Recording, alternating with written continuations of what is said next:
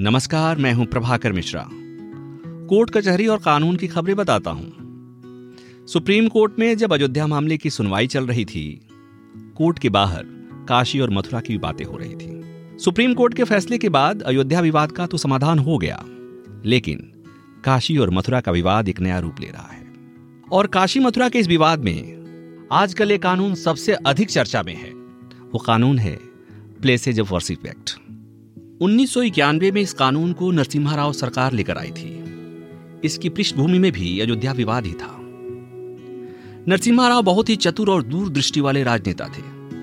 कहते हैं कि राव साहब को शायद एक साल पहले ही अयोध्या में बाबरी विध्वंस जैसा कुछ होने की आशंका हो गई थी।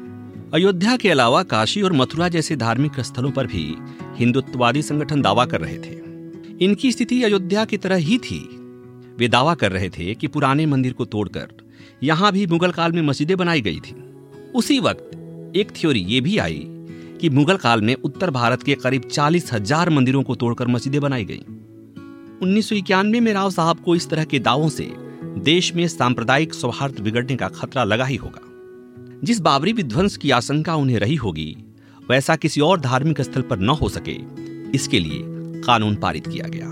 और उसी कानून का नाम था प्लेसेज ऑफ़ वर्शिप एक्ट 1991 इस एक्ट के प्रावधानों के मुताबिक 15 अगस्त उन्नीस के पहले बने धार्मिक संस्थानों और स्थलों को लेकर कोई कानूनी प्रक्रिया शुरू नहीं होगी। यानी उन्नीस सौ इक्यानवे के बाद किसी भी धार्मिक स्थल की प्रकृति में परिवर्तन करना गैर कानूनी हो गया। ऐसा करने वालों के लिए तीन साल की कैद का प्रावधान हुआ। और सबसे महत्वपूर्ण बात यह रही कि अगर कोई नेता इस गैरकानूनी कृत्य में दोषी पाया गया तो उसके चुनाव लड़ने पर पाबंदी लगा दी गई। इसके लिए जनप्रतिनिधित्व कानून में बदलाव कर दिया गया। और यही वजह है कि आज भी अयोध्या के बाद किसी दूसरे मामले में राजनीतिक दलों के नेता खुलकर बोलने से बचते हैं। लेकिन उन्नीस सौ इक्यानवे के इस कानून में एक बड़ी कमज़ोरी थी। राम जन्मभूमि बाबरी मस्जिद विवाद को इसके दायरे से बाहर रख दिया गया। प्लेसेज ऑफ़ वर्शिप एक्ट में राम जन्मभूमि बाबरी मस्जिद विवाद को शामिल नहीं करना उस समय की सियासी मजबूरी रही होगी।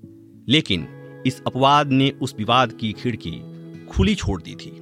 मेरा मानना है कि एक तरह से इस कानून के ज़रिए राव सरकार ने अयोध्या आंदोलन के पैरोकारों से कहा कि बाबरी मस्जिद के साथ जो करना है कर लो, लेकिन दूसरी जगहों से अपना दावा खत्म कर दो। नरसिम्हा राव की राजनीतिक सूझबूझ के हिसाब से देखें तो इसका एक और मतलब हो सकता है।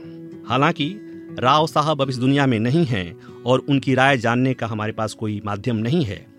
फिर भी मेरी राय में राव साहब ने अयोध्या विवाद के लिए खिड़की खोलकर प्रेशर कुकर जैसी स्थिति को नियंत्रित करने की अपनी तरफ़ से कोशिश की।